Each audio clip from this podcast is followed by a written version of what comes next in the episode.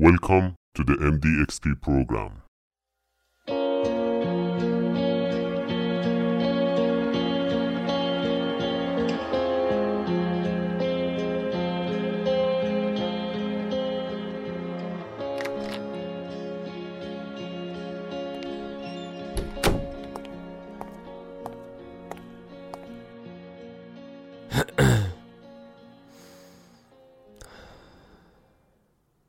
چند روز پیش یه چیزی ذهنمو درگیر کرده بود. جالبه، بذار بگم. چیش جالب احمق؟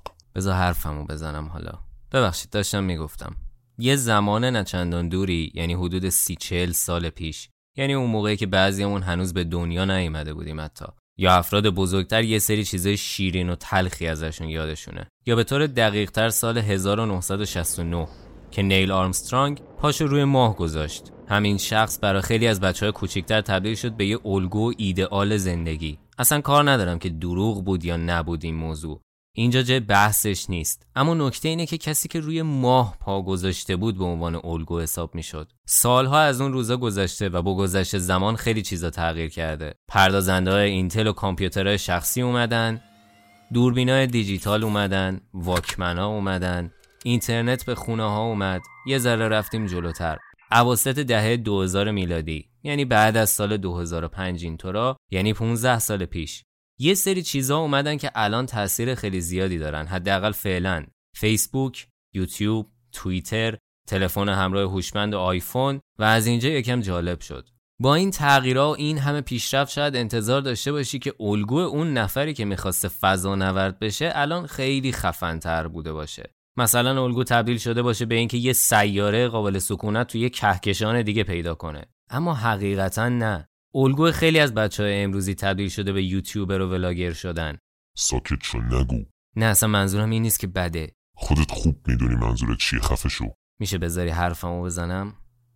ببخشید، این گاهی میپره وسط حرفم و حواسمو پرت میکنه. بعضی اوقات حرف خوبی میزنه و یکم بهم انرژی میده که کار کنم، ولی خیلی وقتا انقدر حرف میزنه و مغزمو میخوره که دیوونه میشم از دستش. نمیدونم چی کارش کنم واقعا.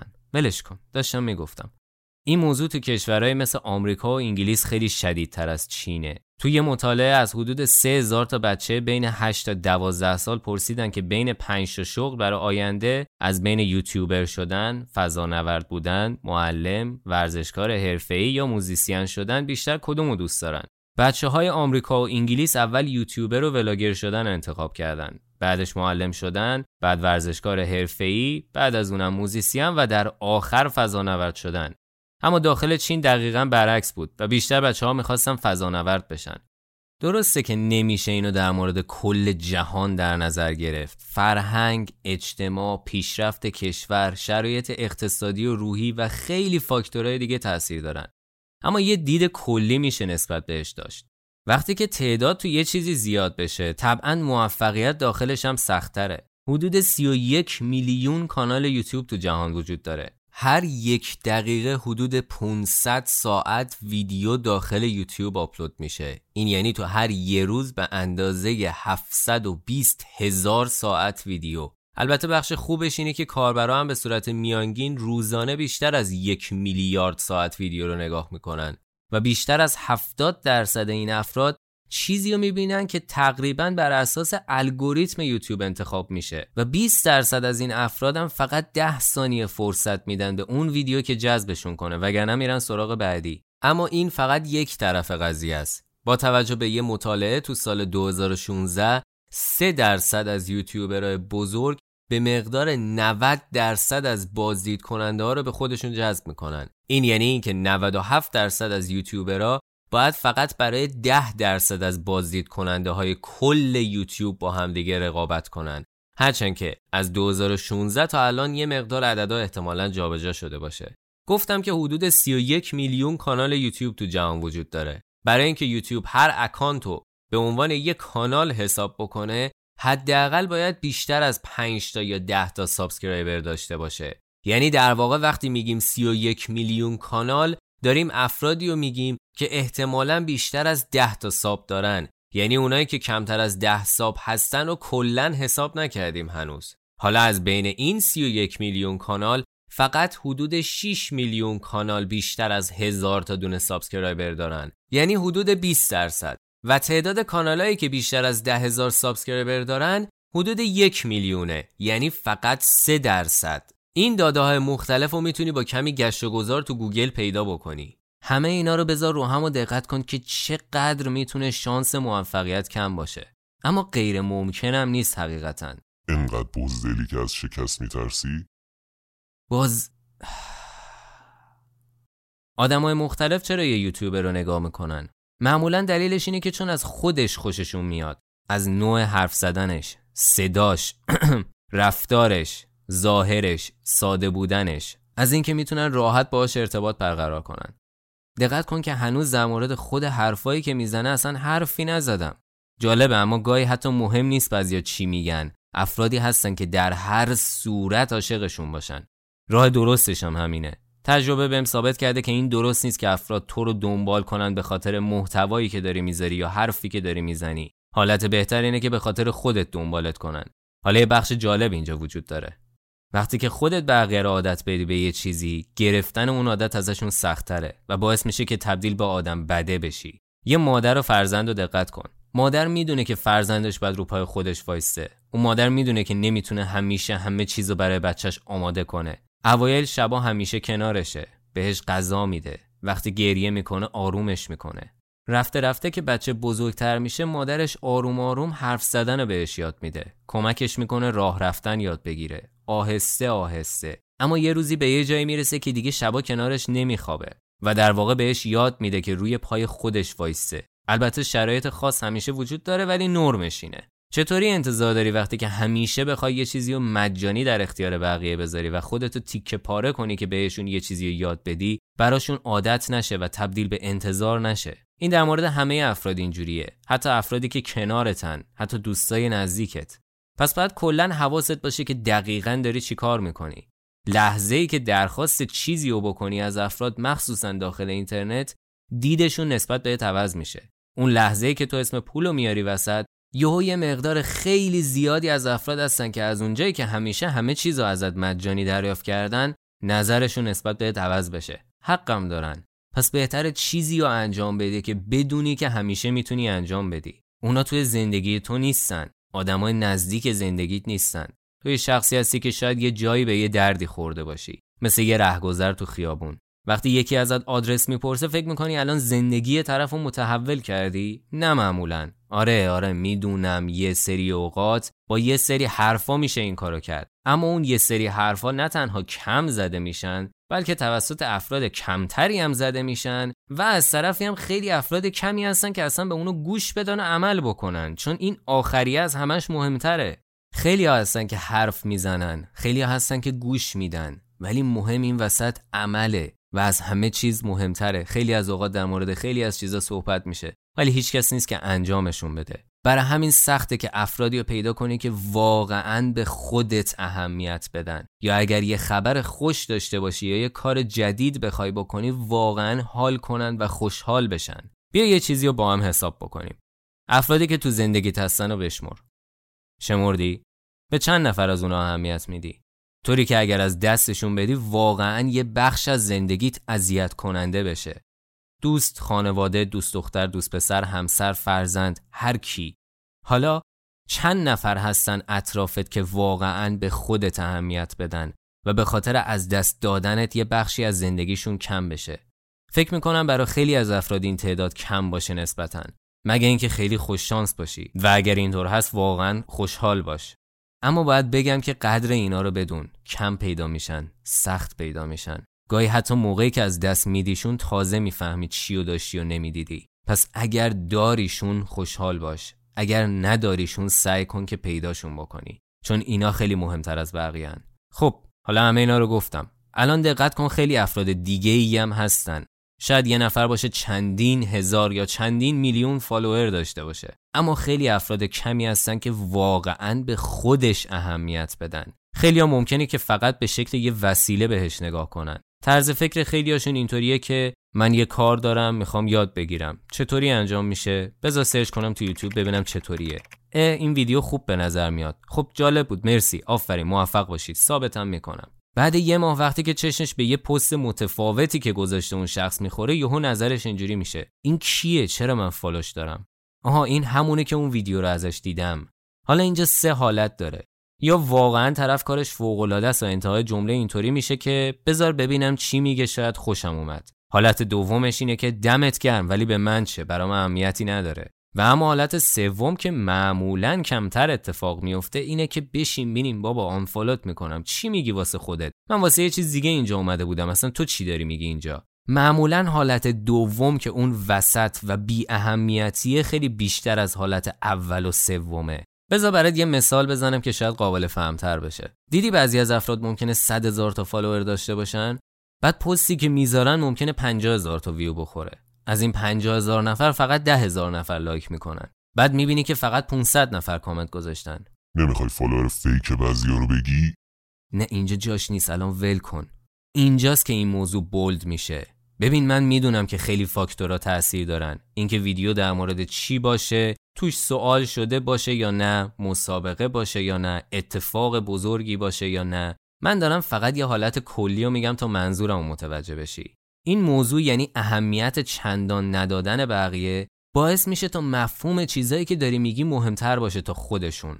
بذار رک بهت بگم، فکر میکنی اولین و تنها نفری هستی که داری در مورد یه چیزی صحبت میکنی؟ شاید ده ها نفر دیگه قبل تو این کار رو انجام داده باشن. با اینکه در مورد همین موضوع صحبت کردن، حتی دیدم نشدن، حتی هیچکس نمیشناستشون. اما چیزی که اینجا تفاوت داره دید تو نسبت بهشه. ببین، دو نفر آدم اگه از بالا یا پایین به یه عدد نگاه بکنن، از دید خودشون اون عدد ممکنه فرق داشته باشه. نفهمیدی چی شد؟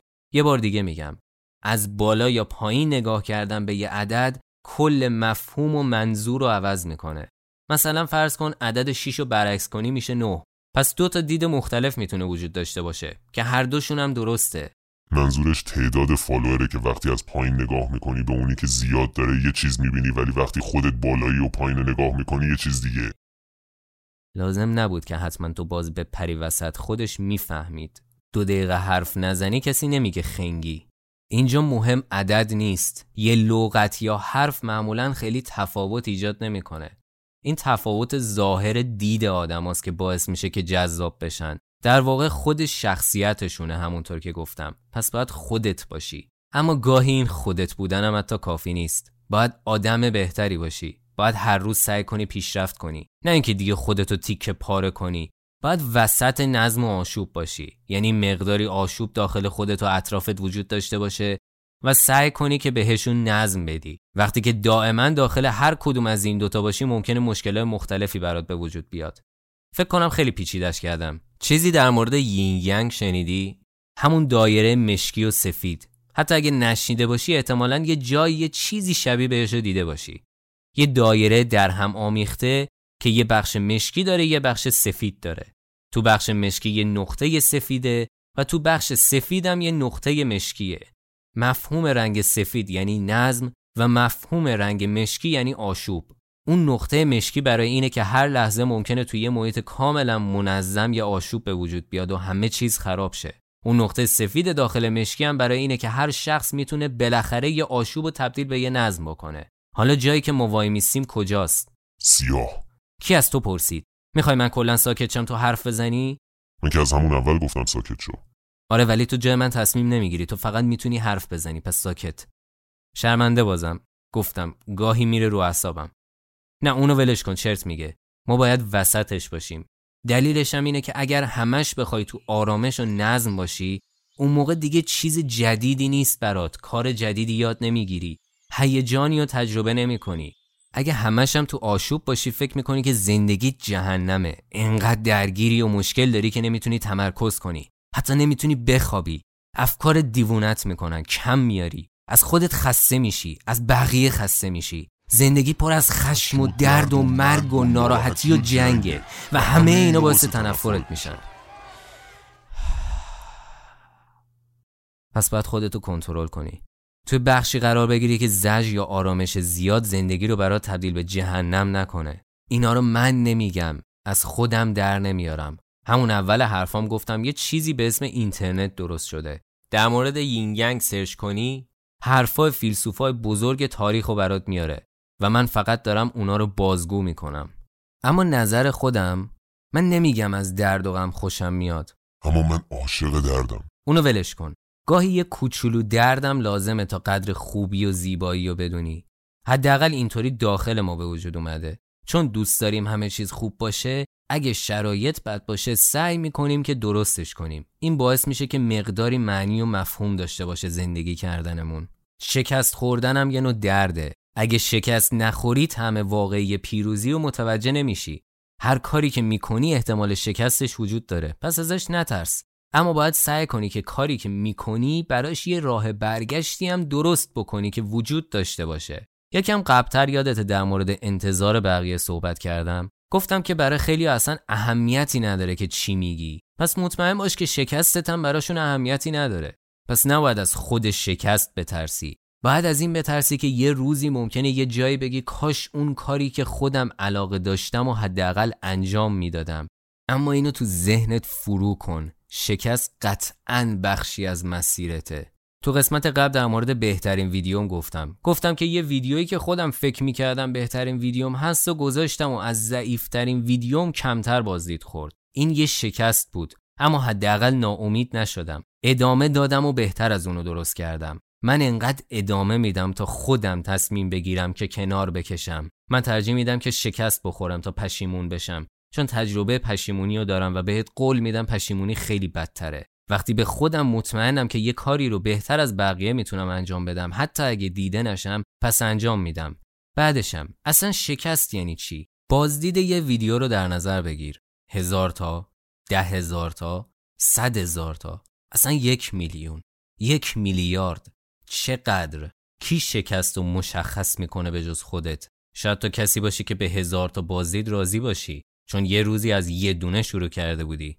و شاید کسی هم باشی که به 1,000,000 هم راضی نباشی و اونو شکست بدونی. شاید بقیه افراد قضاوتت کنن و بگن فلانی رو ببین انقدر ویو میخوره و اونقدر فالوور داره، اونقدر سابسکرایبر داره، انقدر آدم به حرفاش گوش میدن، انقدر آدم استوریشو نگاه میکنن.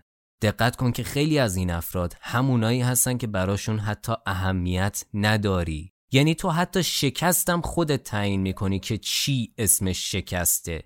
البته خب حقیقتاً یه سری از چیزا چه بخوای چه نخوای شکست حساب میشن.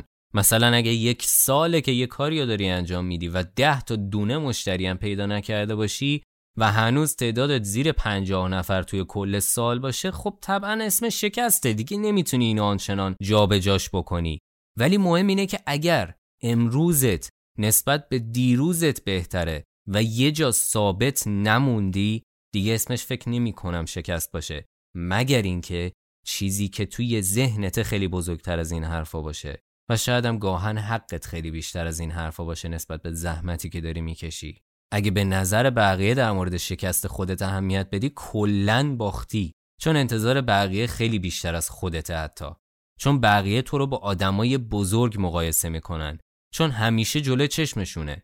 جالبی اینجاست که حتی دایره مقایسه افراد هم متفاوته. یه نفر ممکنه چندان تو دنیای شبکه‌های اجتماعی نباشه و تو رو با یه آدم همسط خودت بشناسه، فقط مقایسه بزرگی نیست. اما یه نفر دیگه خیلی از افراد بزرگتر رو میشناسه. افرادی هستن داخل یوتیوب که ویوهای میلیونی دارن، اما بازم خیلی آدم هستن که هنوز اونا رو نمیشناسن و کلش برمیگرده به همون عددی که گفتم. برای افراد متفاوته. حتی گاهیه که سطح یه چیزی خیلی زیاده اما عمقش کمه. من خودم آدمیم که تا امروز جواب دونه دونه دایرکتامو تا جایی که تونستم توی اینستا دادم. یعنی اگه بگیم شاید چیزی از دستم در رفته باشه، به 100 تا هم نرسیده باشه. من ترجیح میدم که این افراد یادشون بمونه منو، تا اینکه 400,000 نفری باشن که 350,000 تاشون حتی یادشون نیست که منو دنبال کرده باشن. فکر میکنی یادش مونده همین الان؟ یادت اونایی که همیشه جوابشونو میدادی و یه بار جوابشونو ندادی فوشت دادن؟ حداقل من کمکمو کردم. الان فقط داری میگی یا داری راه حل میدی؟ اما برای من یه چیز لذت بخش بود. اوایل شروع کارم به چند تا شرکت پیام دادم، گفتم میخوام براتون کار کنم. هیچ کدوم حتی منو قبول نکردن. بعضیاشون حتی جواب منو ندادن. شاید به خاطر اینکه دانشجو بودم، شاید به خاطر اینکه سنم کم بود یا پارتی نداشتم. قبول نکردن. همون شرکت ها. ولش کن. شاید الان بگی پس اگر پیروز و موفق شدم همه تشویقم میکنن. نه، معمولا افراد وقتی یکی رو تشویق میکنن که موفقیتش به اندازه خودشون باشه، نه خیلی بالاتر، مگه اینکه بهش نیاز داشته باشن. البته قطعا برای همه اینطوری نیست، حداقل در مورد بیشتر رقبایی که باهاشون رفیق نیستی اینطوره.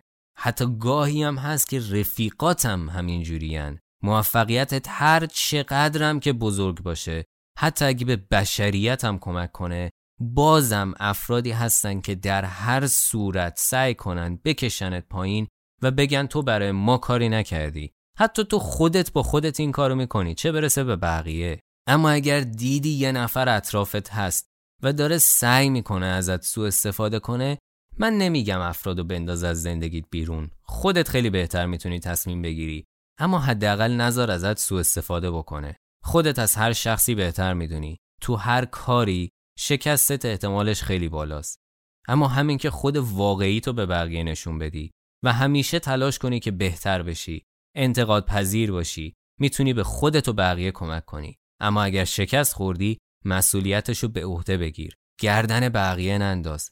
مطمئن باش یه جایی ایراد از خودت بوده، حتی اگر ایدت ناب باشه، جوری نبوده که بقیه بپذیرنش، یا شاید هم درست پیادش نکردی، یا شاید هم تو زمان اشتباه پیادش کردی. برای این موضوع فقط کافیه یه ذره داخل اینترنت بگردی و تکنولوژیایی که قبل از شرکت‌های بزرگ پیاده سازی شدن رو نگاه بکنی. فکر میکنی سامسونگ و اپل توی گوشیاشون اولین کسایی هستن که دارن این کارا رو میکنن؟ نه واقعا. قبل از اونا شرکتایی بودن که یا درست پیادهشون نکردن یا اینکه ایده نابشون رو درست بازاریابی نکردن. بالاخره یه مشکلی این وسط بوده. حتی گاهن شده که بعضی از اختراعاتی که این شرکت‌ها ثبت کردن، یه نفر دیگه از یه جایی پیدا شده و از اینا شکایت کرده به خاطر اینکه ایده اینا رو دزدیدن. اما مهم پیاده سازی درست و تو زمان درسته. میدونم که سخت قبول کردنش، برای خودم هم سخته، اما بذار همینجوری بگم، اگه بهترین چیزم درست بکنی، وقتی که زمانش نیست و بقیه قرار نیست الان اونو قبول بکنن و متوجهش بشن، چی جوری میخوای موفق بشی؟ مگر اینکه بهش زمان بدی. پس یا زمان بده یا شکستتو قبول کن. حرفای کافیو فکر کنم زدم و بازم خودت مقصری اگر شکست بخوری، گردن بقیه ننداز. به نظر میاد اینم ساکت شده. نه من اینجام. باز من دوباره باش تنها شدم.